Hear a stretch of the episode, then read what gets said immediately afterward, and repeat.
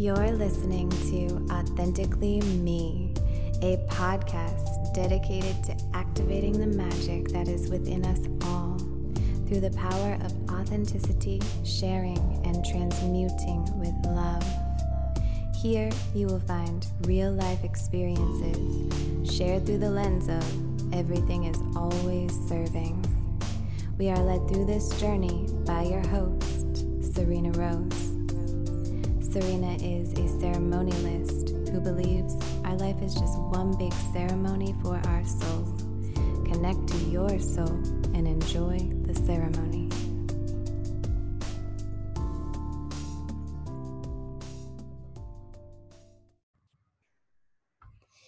Hello, Authentically Me Beauties. Thank you so much for being here today and for listening to my show. I'm so excited to honor you and bring the most authentic people onto the show that I know and share them with you. And I have Queen Madame Rosie Volcano, High Priestess of Love and Transformational Coach. Hello, Rosie. Thank you for being here. Hi, Serena. Thanks for having me here. I'm excited. Yes, I've been looking forward to announcing you because it's such a revolutionary title. So, what does that mean? uh, well, when you asked what, how should I address you on the podcast? What title should I use? I just started thinking, well, how do I want to see myself? Mm-hmm. And how do I see myself already? And if the universe was my oyster, which it is, how what title would I pick? and um, in 2013, Kit taught me how to be a DJ, and my DJ name was Queen Madam Pussyfoot. Ooh. Because we did, we had our first business together was called Lesbian Tag Team Tarot. We would go do um, interactive, full contact tarot card readings on people that included acro yoga and dildo shiatsu massages. And um, our our names, our stage names for that act. It was more of a performance act than really like an actual tarot card reading. Mm-hmm. Um, was Queen Madam Pussyfoot and Kit was the Butch of Wands because back in those days he was a butch lesbian. Um, and so when you said, What's my title? I thought, mm, I'm going to go with Queen Madam. That's awesome. I'm just digesting all of that. I'm like, how many businesses and things have you done? a lot. I love that. I love that so much because I um, have a lot of projects and things. And as an artist and entrepreneur, I know a lot of people can relate to putting their hands in a lot of different pots. And I think that this day and age, it's recommended that you don't put all of your eggs into one basket, but that, you know, you explore and have revenue coming in from many streams. And so, what is your insight and experience surrounding that idea?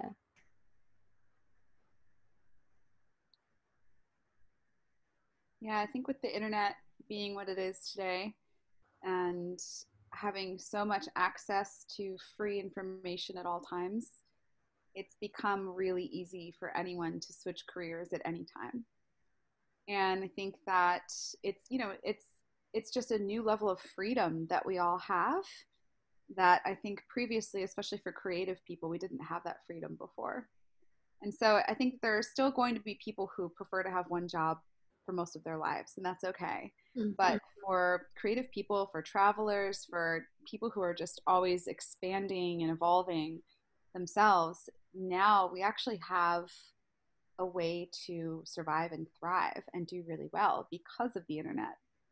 Um, and I'm really, really thankful for that. Because if it weren't for that, then I don't know what I would be doing right now. So I try to teach as many people as possible how to funnel your creativity through online entrepreneurship in order to create a lifestyle for yourself where your creativity creates abundance for you. Mm-hmm. instead of this like starving artist if i don't have a traditional job then i'm never going to be able to travel have a kid buy a house or any of those things. Yeah. So i think it's just it's possible. It's possible for all of us now when it it wasn't even 10 or 15 years ago. Yeah i think so too. Um, so what would your advice be for someone who hears that and is like, oh, I'm a starving artist, or oh, I don't want to live like this anymore? You know, what advice would you give someone who can relate to what we're talking about? So much. There's so much, but really, um, I think that the thing that first changed my life from being a starving artist to actually creating income through my creativity. Like the pivotal thing was really just the mindset shift and committing myself 100% to my mindset and the quality of my thoughts. And in doing that it meant letting go of human beings that i was surrounding myself with whose thoughts were not creating that in my life, whose thoughts were confirming the old way of believing, whose thoughts were, I'll always be poor, I'll always be a starving artist, this sucks, everything sucks, I hate my life. I had to stop spending time with those people and I had to start consciously surrounding myself with people who thought more positively, whether they were rich or not. Um, that's what made the shift for me. So it was it was a really really um, like hyper vigilant commitment to my own to the quality of my own thoughts and only choosing people around me who reflected those thoughts or enhanced them. Mm-hmm. i think that's something that's really difficult for most people to hear because they love their friends and they want to lift their friends up with them. But oftentimes your friends aren't ready to make that shift yet in their mindset or in their thoughts. They have to do it in their own time. So you can still love those friends. You can still guide them in some ways. And in fact on my journey, um, it's been only about four years since I've really made the mindset shift. And in those four years, there were many friends who I had to temporarily step away from, but who saw what I was doing and thought, "Oh, she's figured something out. Let me let me ask her about it." And now they're on the same page. And so it's kind of like I just had to take a little break, and now they're they're kind of working on their mindset too. So that's my mm-hmm. biggest piece of advice is just start with the mindset and just be really diligent about catching the negative thoughts. Be really diligent about catching the old belief patterns and stopping them in their tracks and choosing something different. Mm-hmm. Thank you. Um, it's interesting because over the past, I don't know, maybe two weeks, I have been consciously coming to terms with this deeper level of acceptance surrounding my family and my friends and projected judgments and um, choosing myself and choosing my life and my thoughts and my belief systems and not allowing that to happen anymore. And when I hear you speak about all of that, it's just affirmation for me with where I am and then I, it also brings up the question well, what if it's your family? And what advice would you give to navigate yeah. that? Uh, same. It's the same thing. Um, so I, ha- I have a complicated relationship with my family because they're Catholic and I'm queer. So there was there was already moments in time where we had to take our distance from one another and so taking more distance really actually wasn't that strange for me to do but i did I, I, took some more distance from my mom in particular for about a year or two where i just didn't talk to her as much because because she's had a lifetime pattern of being stuck on a negative thought cycle which i know is it's you know something that's so subconscious for her that she doesn't even realize it. And so in that way i could still love her and just send her send her lots and lots of love and support be like i love you so much. And also just like i just need to take a little break. Um And over the years, I've slowly introduced her to this stuff to Abraham Hicks, to Joe Dispenza, to meditation, to choosing your thoughts, to surrounding yourself with positive energy. And now she's obsessed with crystals. She meditates. She's healing her fibromyalgia naturally. Um, and she has seen the changes, the impact that all of this has had in my life. And she has allowed a little bit of that influence to come into her life as well. And so now we can have a totally different relationship because of it. And I, I really just had to have patience with her. And I also had to be okay with her being a little bit sad about the distance for a little while. I just had to be okay with that because it was my uh, my commitment to this journey was more important than maintaining an unhealthy relationship with someone.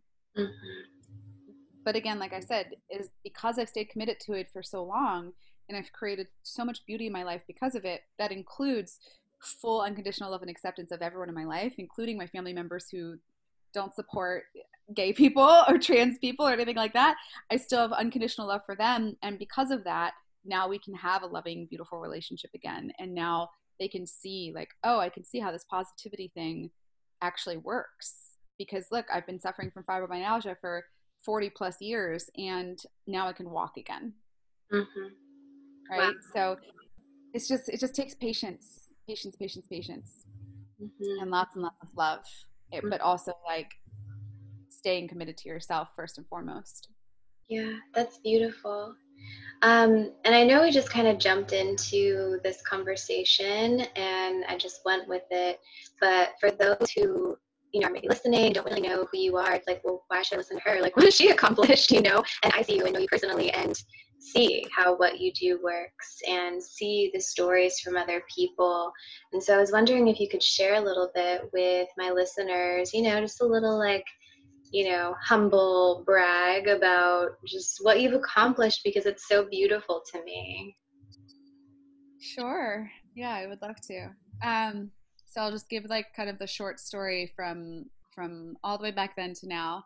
Uh, I became a massage therapist when I was about 21, 22, um, and was always a healer. So I always knew I was meant to heal people and that I had a deep connection to uh, helping people see the gifts inside of themselves. But I never considered being a life coach for a very long time. I would just life coach people on their massage tables as mm-hmm. I was mm-hmm. giving massages, and mm-hmm. they would mm-hmm. make these huge life changes you know, like quitting their jobs or getting married or traveling the world. They'd be like, "Thank you, Rosie." I'm like, "Yeah, no problem." um, so I did that for like ten years, and uh, in the meantime, I met Kit, who um, who I'd known. I didn't actually meet him. We had known each other for a long time, but we actually started dating, fell in love, and got married in 2013.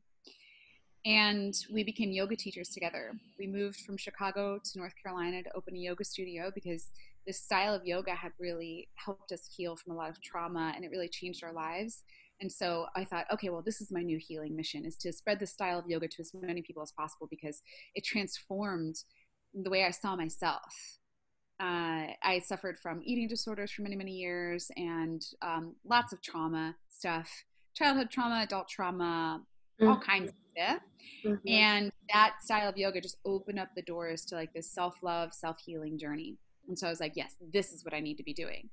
So we opened this yoga studio. We started transforming lives, but we were in Asheville, North Carolina, which is a very small, beautiful Appalachian hippie town where minimum wage is seven dollars and ninety cents an hour or something like that. I mean, it's it's just poverty, lots and lots of poverty there. So lots of poverty consciousness and. Um, opening a yoga studio in a hippie town of 80,000 people where there are 20 other yoga studios, not the best business move. Mm-hmm. So we ended up losing the yoga studio and we had put everything we had into it. We put our savings into it. We didn't make any money. We just kept losing money. And so we were in a lot of debt when it, when we had to close. And we ended up selling everything we owned. And it was right around that time we gave a lot of it away to be honest, but um, it was right around that time that we discovered law of attraction specifically through Abraham Hicks. And started just listening to their teachings. The way we found them was a very strange story, but I'll talk about that another time. Um, we started applying their teachings. Number one, that that first piece of advice they gave you, the mindset thing, It's like the 17 second rule. Don't let a negative thought cycle get stuck inside of your head for more than 17 seconds. Catch it, reroute it, and think something different. That was the first thing we started applying. And we just started doing it and doing it and doing it. And all of a sudden, the toxic people in our lives fell away. The positive people started showing up more. And within two weeks, we got an offer to host a training. This is like before the studio was actually closed.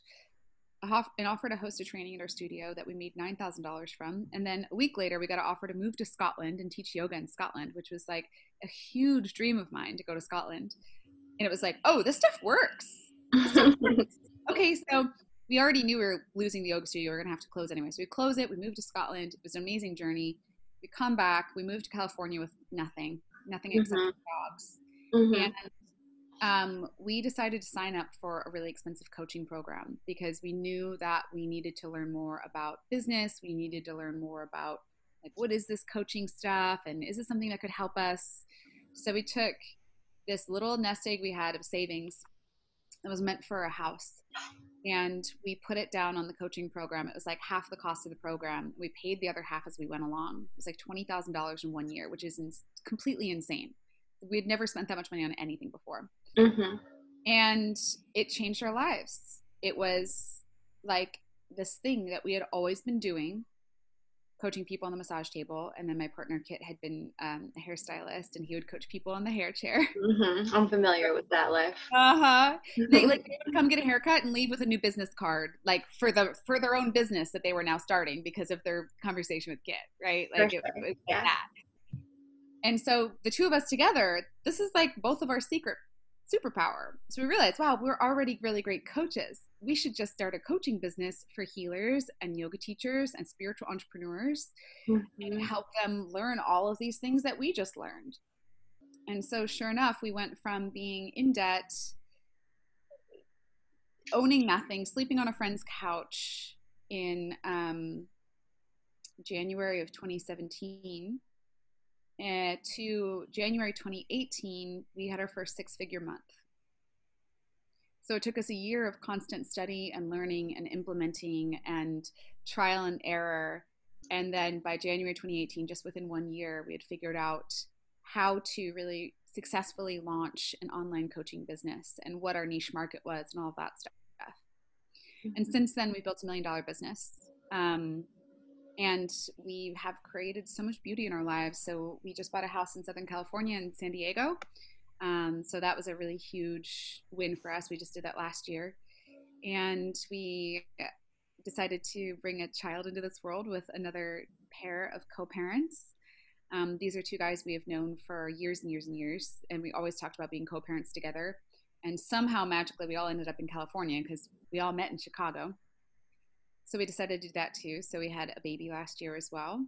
Um, we've published a best-selling book about self-love, and uh, yeah, I mean we do beautiful transformational events all over the world uh, until the time of COVID. I really miss doing those right now. yeah, we've done online summits. We do online challenges with 500 people in them. We had recently had an online event with 3,000 people in it. Um, so that's kind of what we're up to lately. And the main thing that we really do is we have a coach training program that we've been running now since November of 2017. Mm-hmm. And uh, that is our main bread and butter. We usually have between 50 and 100 students at any given time that are on a seven month journey to learn how to become a transformational coach through us. And so that's that's really like the main thing that we do. That's awesome. Wow. Um, I didn't know that about the book, too. It's like I'm learning all of these new things about you in this conversation. That's really cool. Yeah, we published it like a month after I gave birth. It was, know, two weeks after I gave birth. It was insane. wow, that's awesome. Yeah, um, thank you for sharing all of that with us. I think it's really important to touch on you know the pieces that you touched on like and not just jump to oh i have a book and i you know this is all that i've done. Um, it's important to know and to be able to relate to others that no matter where you are you could be sleeping on a couch at your friend's house and you can navigate that and move through that and change your fucking life you know? So um, I really appreciate how you answered that question And I just wanted to take a second to say thank you for that. Um, so, one of my greatest challenges in this life, which, you know, I know that you know a little bit about me and my backstory, and I know a little bit about you and your backstory, even though I'm still learning, which, by the way, for my listeners, a lot of my listeners are from the DMV area, and I just wanted to like plug that you're from Maryland as well, which is super dope. Um, so people can feel more connected to you and, and relate to you. So even those people in Maryland, you can buy a house in San Diego one day if you want to. um, I'm from West Side of Baltimore, so yeah, even even West Side of Baltimore people can buy a house in San Diego. yeah, exactly. um, so one of my biggest challenges has been navigating judgment. And it's interesting sitting here with you, even on this call. I'm like low key judging myself because you look so pretty. And I'm like, oh, I didn't like do my makeup. And like, you're just so beautiful. And you and Kit dress up. And, um, you know, I'm on this this journey with myself right now, and there's a huge layer of myself that's being shed, and I'm really grateful for it because I need to just move forward and move on to the next thing. Um, without bypassing anything, of course. But the navigating judgment has been my biggest challenge, and a lot of that was attached to my family. And in the past, I would dress up and you know put on makeup and not leave the house without it actually and i would do that from not the most pure place it was my way of yeah. just facing the judgment and being like you want to judge me here you go like I'm awesome. Like, come talk to me and see me and whatever, and have your thoughts, and you'll still love me. And so I faced it like head on, not from the most pure place. And now I'm evolutionizing and changing and growing. And, you know, I still enjoy very much dressing up and putting on makeup and wearing ridiculous things. And I also very much enjoy not wearing makeup and having my hair thrown up and whatever part of me wants to be expressed. And that comes from my own journey of accepting and loving myself in a pure way. And I know that you have had a similar journey facing judgments. Mm-hmm. And so, what advice would you give listeners who I know connect with me and my story and my challenges? And since we have a similar journey, um, what advice would you give someone who can relate to that those mm-hmm. judgments and however that manifests itself for each person? Because we, we, judge each other as humans. It's just so common. So mm. yeah there's so many layers to that. There's so many layers. I think that the one one thing that you and i can both relate to is kind of growing up and being like the pretty one right? And kind of having certain expectations put on you because of that.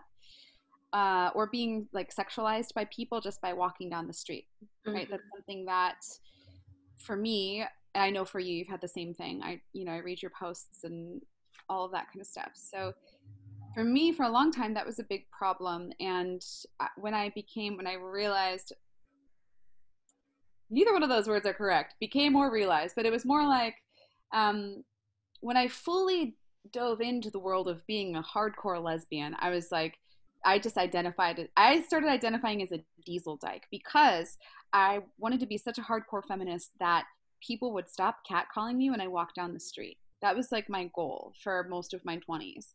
And so I started wearing baseball caps and jeans with like the keys clipped on to the belt loop and um, just really like um, kind of butching it up, letting all my armpit hair grow out, all my leg hair, and just hanging out with all of my feminist, amazing, radical dyke friends. Mm-hmm. And but really, what I was doing at that time was I was abandoning who I really was on the inside, which is like a sparkly fairy goddess, whatever I am now that's who I always was growing up. When I was little, I loved wearing dresses. I loved wearing tutus. I loved wearing glitter. I loved dress, like wearing mm-hmm. fairy wings. Just like that was like how I wanted to be all the time.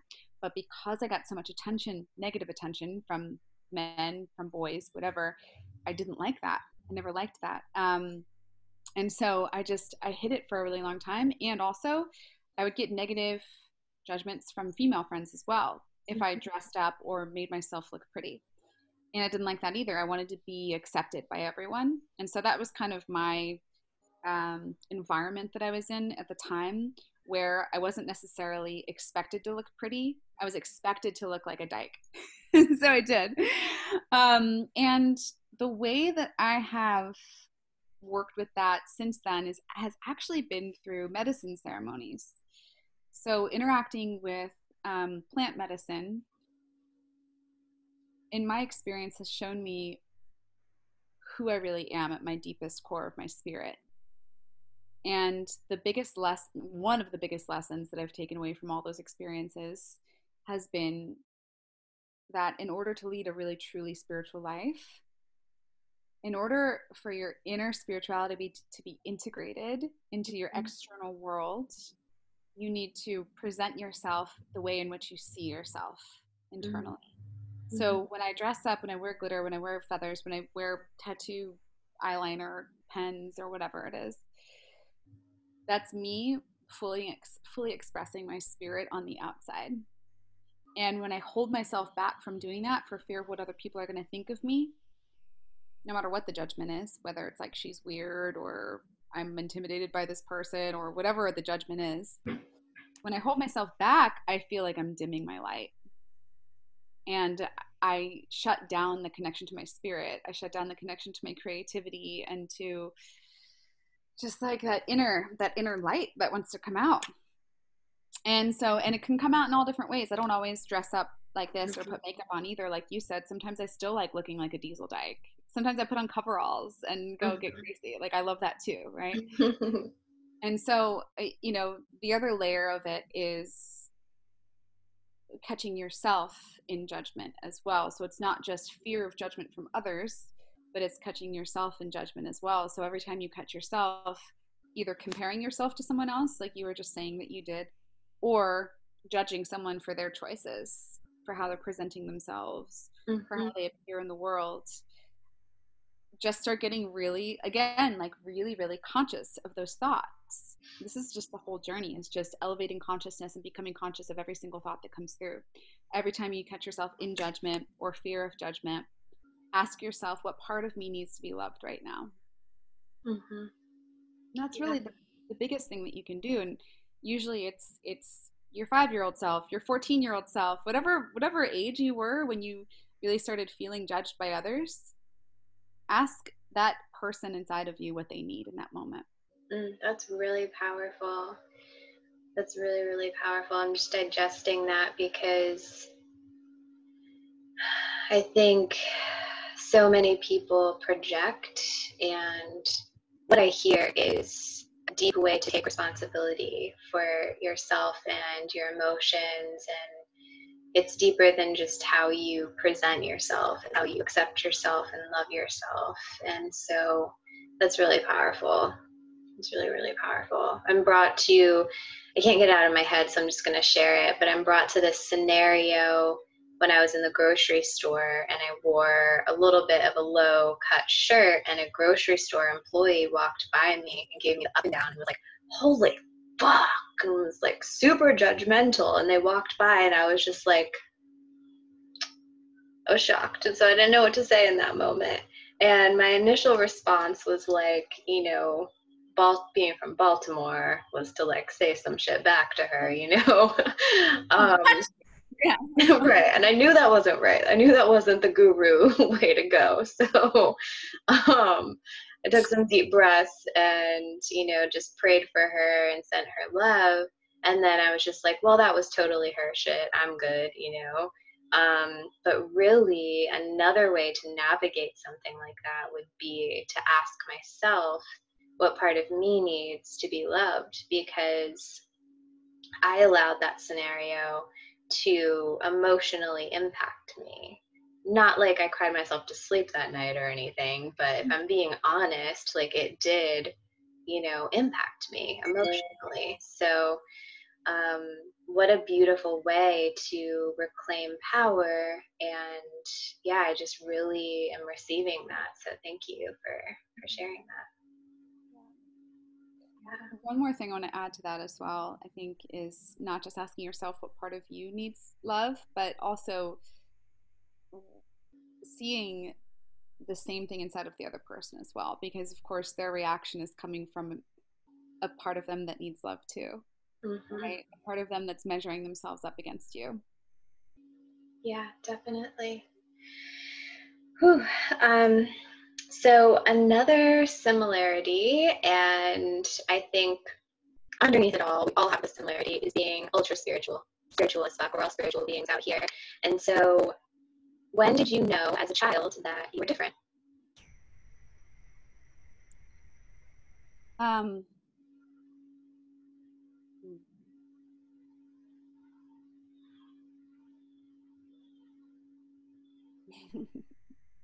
there's like so many things, but uh, I knew pretty early on that I was different. I think that there's a book called Born Aware. It's about people who come into the world with memories of their past lives or with um, a deeper level of comprehension than most babies have. Mm-hmm. I've been studying a lot about this lately because I have memories that are very clear that have thoughts attached to them from when I was two months old. Um, that had actual thoughts attached to them that I've just remembered my whole life. And so I've been very like awake and conscious of that since I was born, essentially. And it's been a really weird thing to navigate because, of course, I'll talk about it sometimes and people be like, no, there's no way. But, you know, some of the memories I've actually verified with my parents. Um, one being that my mom passed me to another woman to breastfeed. And that's really my first memory right? And i remember thinking all these things like oh my mom doesn't love me. She doesn't want me. Who's this woman? Yada yada right? And i asked my mom finally when i was like 26 I, I was like i know this is really weird but did this happen? Did you ever give me to someone else to breastfeed? And she was like the only time i did that was on your dad and my 10th anniversary which was when you were two months old um, and so i've since then verified a bunch of other stuff and done some research into this. And I do believe that's why is is for some for whatever reason the veil between the previous life and this one was left a little bit thinner. And so mm-hmm. I have that connection to the other realm.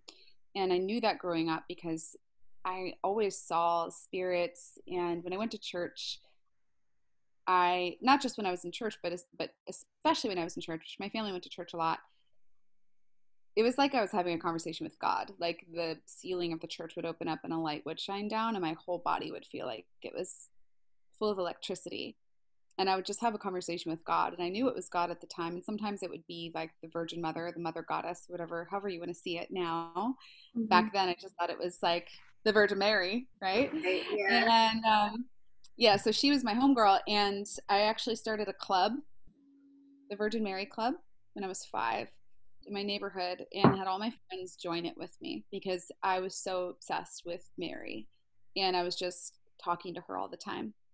Um, and so it's kind of like a whole lifelong thing. And at a certain point, um, I shut it all down, right? Like we, I think most spiritual people do because they realize that they're weird or they're different or that some people don't believe mm-hmm. that it's true or mm-hmm. whatever.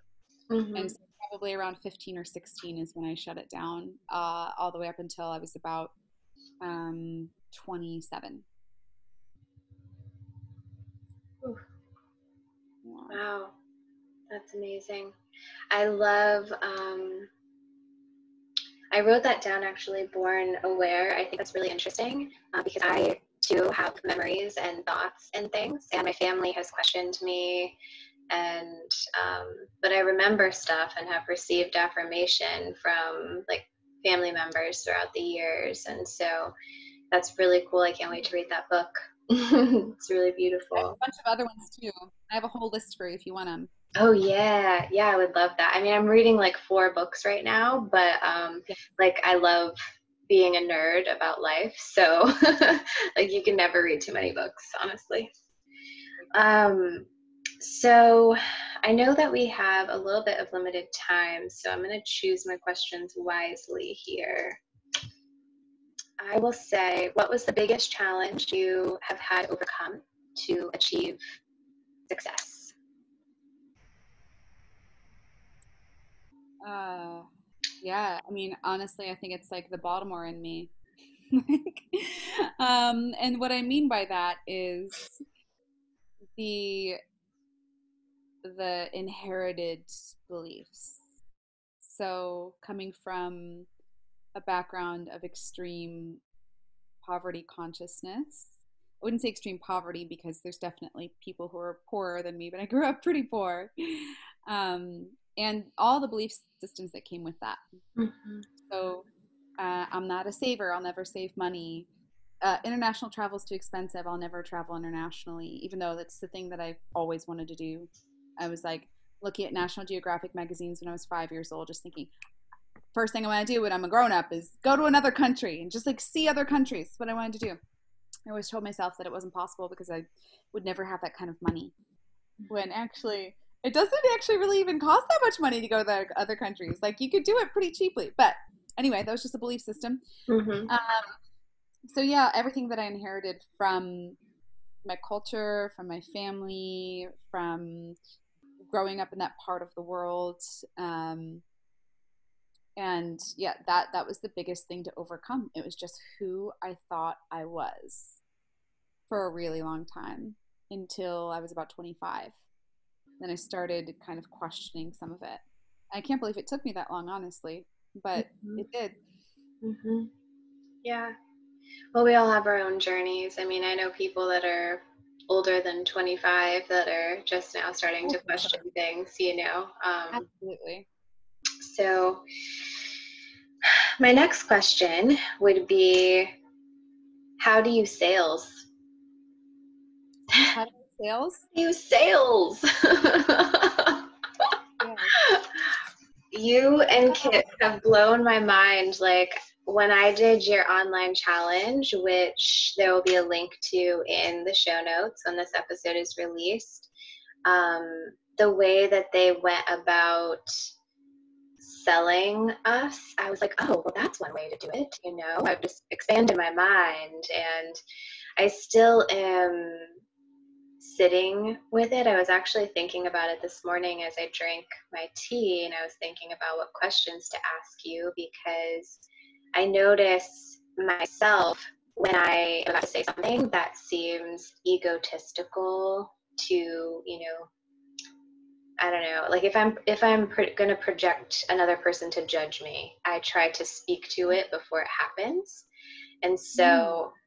I was thinking about what correlation could be there based on like me doing that because I have no problem doing that, but there is a part of me that has a block still surrounding sales and selling people, although I'm working through it right now. Um, but you know, before saying something, I'll say not sound egotistical or you know whatever it is, and then I'll say the thing. and so you guys will wow. say, "I'm selling to you," so get uncomfortable if you want to be, but you don't have to be. You know. And that really blew my mind. And this morning I was just thinking about, you know, those correlations and what could exist there for me. Mm. So I mm. was wondering if you could speak about sales Oh my goodness. Yeah, there's so much to it, isn't there? Um,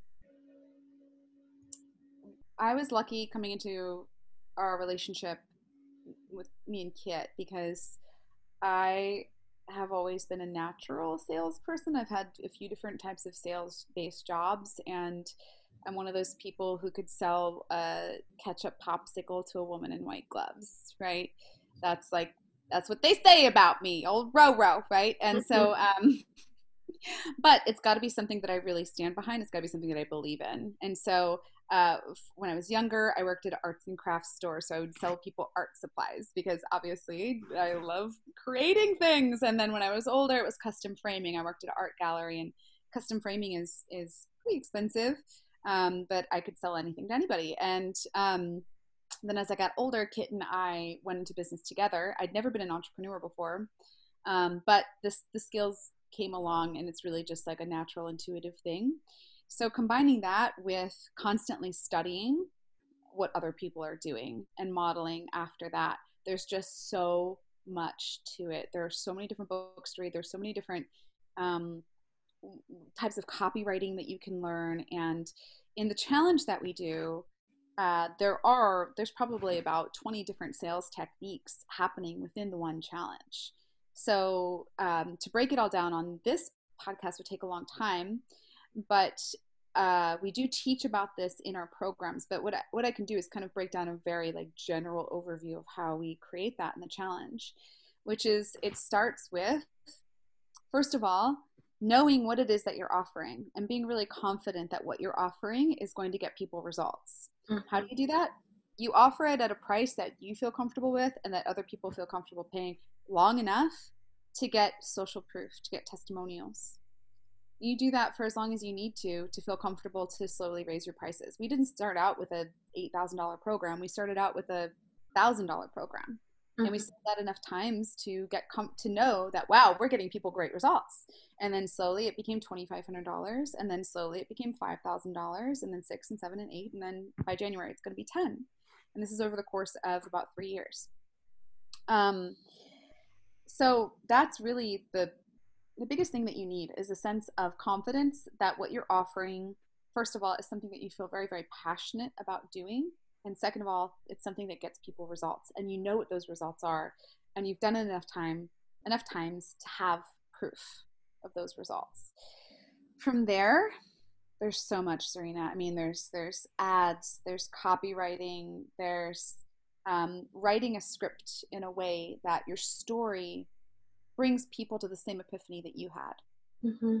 so it's called um, uh, an epiphany bridge story so the challenge is a is a basically a week long, and we have five master classes in which we tell our stories, our stories of being broke and living on a couch to creating a million dollar business. And within those stories, people are on the journey with us. And so the epiphanies that we have within the stories of realizing, oh, we need to invest in ourselves. Oh, this coach is going to help us create this business. Boop, boop, boop, boop, boop, boop. You just line them up and you're the people who are paying attention, the people who resonate with what you're saying, they will go on that journey with you. And if they are meant to be someone who's going to be working with you, someone who's going to resonate with your message, with your community, with your work, then they will stick with it till the end. The people who think it's a scam, the people who think you're that have judgments against you, they'll just drop off. And you don't you don't have to worry about them. You just bye. Okay, yeah. it's cool, but this doesn't resonate with you. It's okay. Like um like for instance, uh, you've done several of our challenges now, right? I've done two of them, yeah. Two, and um, you know, you and I have talked about you doing our program a couple times, and you know, there was a lot that did feel like it resonated, and then in the end, you decided to go with Jamie, right? In her program. I actually have left her program. Oh, okay. Well, either way, either way, there was something back then, right, when you initially made that decision mm-hmm. that resonated with you more than it would have with our program for whatever reason. And not to say that you won't ever do one of our programs because who knows? You never know, right? Um, but in those circumstances, it's very interesting, right? Because Jamie and her business is modeled after ours and her messages are very similar but there's something about the way she presents herself and the way she tells her stories that that resonates with some people and not others. And so knowing that going into sales is the is the biggest gift that you can give yourself is just knowing that when every no is a gift. Mm-hmm. and you never want to sell somebody something that doesn't fully resonate for both of you mm-hmm. um, because you're going to be dragging them through the process and neither one of you are going to get the outcome that you want. Yeah definitely. I even remember you saying that in the program and it was like this pressure that just released you know from the field because it's so true. You don't want someone to give you your money that doesn't want to give it to you exactly. you know? Yeah they want to they need to or they get to want to give it to you essentially is what i'm trying to say. Exactly. like you want people to show up for themselves for sure. Yep. And sometimes it's it's literally just a timing thing too. And um, like for instance again you know with you and i like we've connected several times over the last year or maybe two years and maybe there was something just about the timing that wasn't quite right right? Mm-hmm.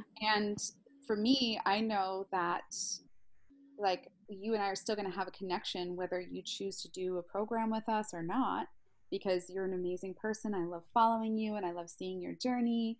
Mm-hmm. And to just remember that that as a coach, as a consultant, as whatever kind of on- online entrepreneur thing that you're doing out there that includes clients, if someone does not choose to do your program or become a client of yours at that time, don't think that that means that they're never going to be interested in it again. Maintain relationships with people because that's really what it's about. Sales is about relationships mm-hmm. and know that there are so many people who have who have done we've done 10 challenges now there are people who have done every single challenge and never signed up for a program and that's fine we love we love that we love having people in the community there are some people who have signed up for the smaller packages several times and then eventually sign up for the bigger one and it's because we don't attach ourselves or our worth on whether they sign up for something right now or not mm-hmm. You say, whatever's right for you is great. And when it is the right time, it's the right time.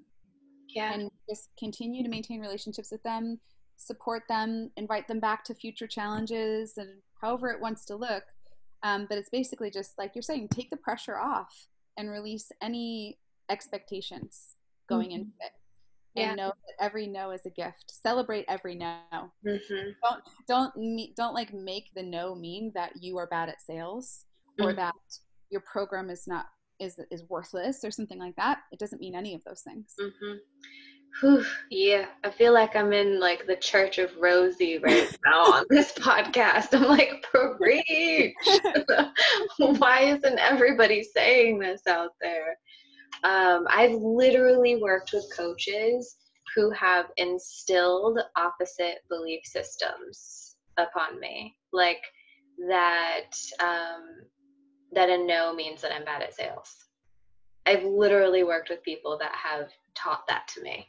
And that was me coming into the industry naive, you know, not really knowing what's happening. And, yeah. you know, anyway, we're here now. And I'm so thankful for you for just being who you are and sharing your message. And, you know, one thing I really try to do specifically on this podcast is be as authentic and honest as possible and, you know, I resonated more with one on one coaching with you than like the mm-hmm. group coaching programs. And for me, it definitely wasn't the right time. And I still feel a draw to work with you guys in the future and I don't know what that looks like or how it will manifest itself, you know. So I'm living proof and affirmation of everything that you just said. And I'm also extremely grateful for how you show up and maintain connections and the community that you built is amazing. I just love knowing that's there, you know, and if I needed to, I could go live in the community program and say whatever the fuck I needed to say, you know, and that feels so good just to have that safe container to be yourself, your real self, whatever that looks like. And so, you know, for those listening who need more community or desire to be seen or resonate with any of this, I definitely recommend that they do your challenge and just see what comes up because it's pretty awesome. I enjoyed it. I enjoyed it a lot. Um, I don't know if I'll do a challenge again. I'm, I'm feeling kind of challenged out but every time. So some people get uh it's I mean it's the same lessons, the same scripts and everything. Some people get new experiences each time they do it, so they just keep mm-hmm. back. Other people are like, okay, I, I understand these things now. Um, so however that works is totally fine. But we're always coming up with new stuff too. Yeah, definitely. Um, it's interesting because I'm seeing a lot more people doing online challenges and virtual events and stuff like that, especially now with COVID. Um, so I've even thought about it, but I wouldn't know where to begin with that. So for someone who is interested in moving more towards the online world, what advice would you give that person?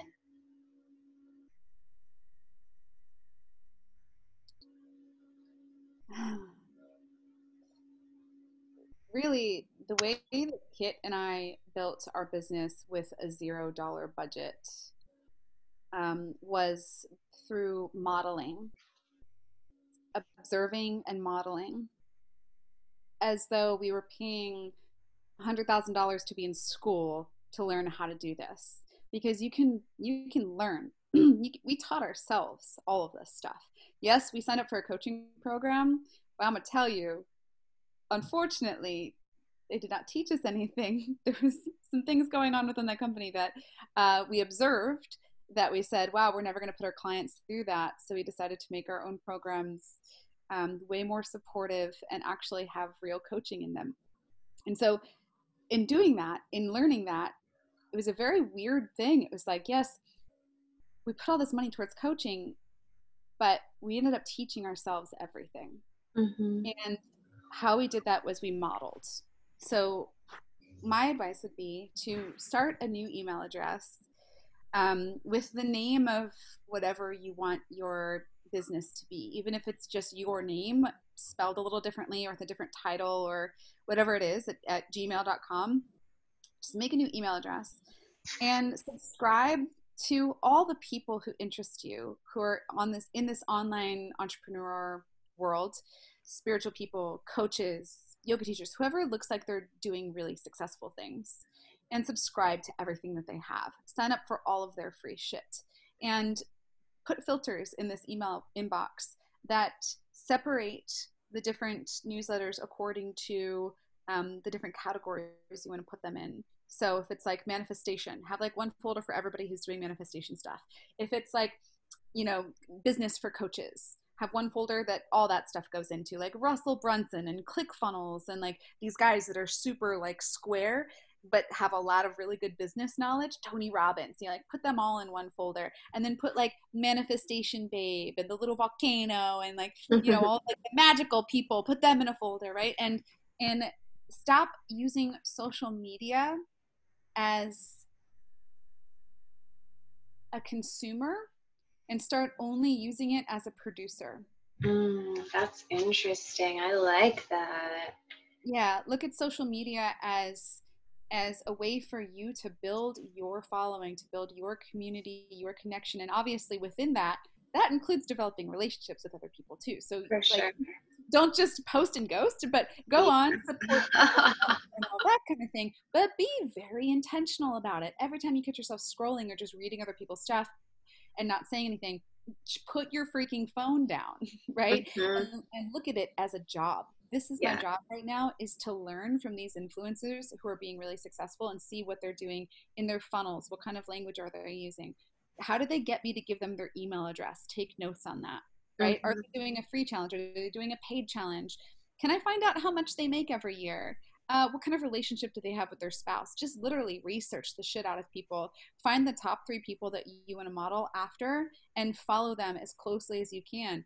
Do what they do, take mm-hmm. their advice. Mm-hmm. If you want their life, do what they do. If you want to have what they have, you got to do the same thing. So if they're saying invest in a high level coach, you got to do whatever it takes to invest in that high level coach. If they're saying make a vision board, go make a vision board. Like um, that's that's my biggest advice. That's what we did. We just modeled, modeled, modeled, modeled after other successful people.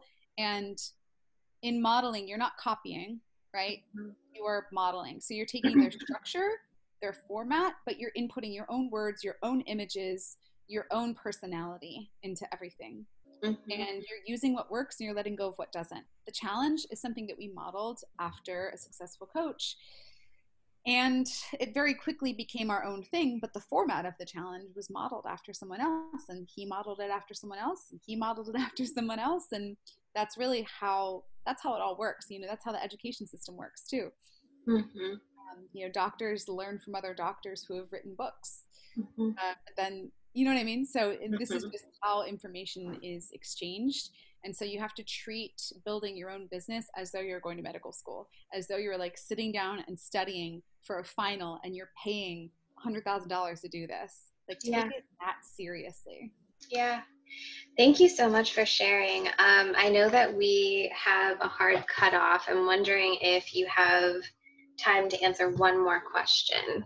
Yeah, let me just um, text my co-parents real quick and let them know. It should be fine.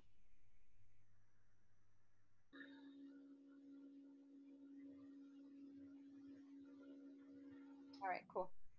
Um, thank you so much. Um, what motivates you? um, wow, this has been really interesting because you and me are both doing this nearly naked challenge that just kind of like I started it and then it became its own thing. And mm-hmm. I love it. I was just doing it for myself. I was not looking for anybody else to join me. And then all of a sudden, there's like, I don't even know. I don't know how many people are still doing it, Serena, but me and you are still going, right? Yeah, we're doing it. I'm on 50. I feel good. It's a 75 day thing. Um, and I'm choosing to do no sugar, no wheat, no coffee, no alcohol, meditating 30 minutes, exercising 45 minutes, drinking a gallon of water, practicing Italian, practicing Gaelic, reading 20 pages of nonfiction every single day for 75 days. If I miss any one of those things, I have to start all over at day one. If I mess up completely and I fail, I have to send $2,500 to Donald Trump. Oh my gosh. I didn't know that part of your challenge. Yeah, because I've really been studying what actually motivates me to do the things I say I'm going to do.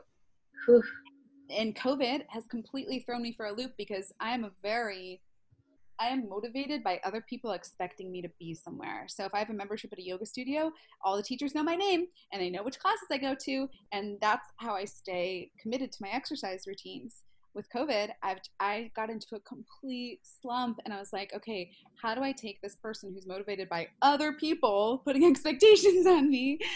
What do I need to do to motivate myself to actually stick to something that's good for me? And so I started researching all of this stuff right before I started the 75 day thing, which is why I took that leap. And I discovered that um, sending money to Donald Trump is something that really motivates me. Not doing that. Mm-hmm. because it's something I really strongly believe in not doing. And if I didn't have that financial motivator, I honestly don't know if I would have made it this long. And so I had to put a lot of these things in place. So the Trump thing, the $2,500, that's, I had to pick an amount that actually scared me. Um, I had to Oh, and if I win, I get to take an extra $2,500 bonus from our business, which is great. Um, gonna get a new tattoo. um, so that is really so it's like the the reward is motivating, the punishment is motivating, and then the public accountability is another element to it. I, I, initially was posting every day, then I was like, I'm just gonna post like once a week or whatever. Um, it was just too much. But even just knowing that you and other people who have jumped on this with me, we're all looking at each other. We're all kind of tracking each other, reading each other's posts, supporting, commenting, and like maybe there's only three of us still doing it. that to me is really motivating too, just to know that I declared to the public that I'm doing this for 75 days and mm-hmm. I'm a freaking transformational coach with a million dollar business and 100 clients right now. And so they're all looking up to me as someone that should inspire them. That's pressure. And so. I created that external accountability for myself through all of those things. And it's working really well. Mm-hmm. Yeah. And the way that I did it, I recommend this to all of your listeners, is uh, I read Gretchen Rubin's book. It's called Better Than Before. And she breaks down all of the different things that motivate people, all the different types of people and how they're motivated. Um, so, for instance, some people think you're only gonna be successful in life if you wake up at 5 a.m. every day, which is bullshit. Mm-hmm. There, are night, there are night people and there are morning people. And if you're a night person, you can't expect yourself to be a morning person. You're just gonna set yourself up for disappointment and failure. For sure, yeah. So it's about it's about really learning what makes you tick and not judging what makes other people tick and not let other people's judgments come into your life and try to tell you what to do when you know what makes you tick. People will come in and they'll say, "Oh no, no, no! You got to do it this way. This is what's gonna motivate you." It, you just can't listen to that. You gotta mm-hmm. really figure it out on your own mm-hmm. um, and stick to it. Mm-hmm. Yeah. Wow. Thank you so much. I really appreciate it, and I look up to you and I'm inspired by you, and I trust that so many other people listening have received. I know that I personally have received. It brings tears to my eyes. So thank you so much for being here. I adore you so much, Rosie. Thank you. Thank you so much, Serena. I adore you too. This is really fun.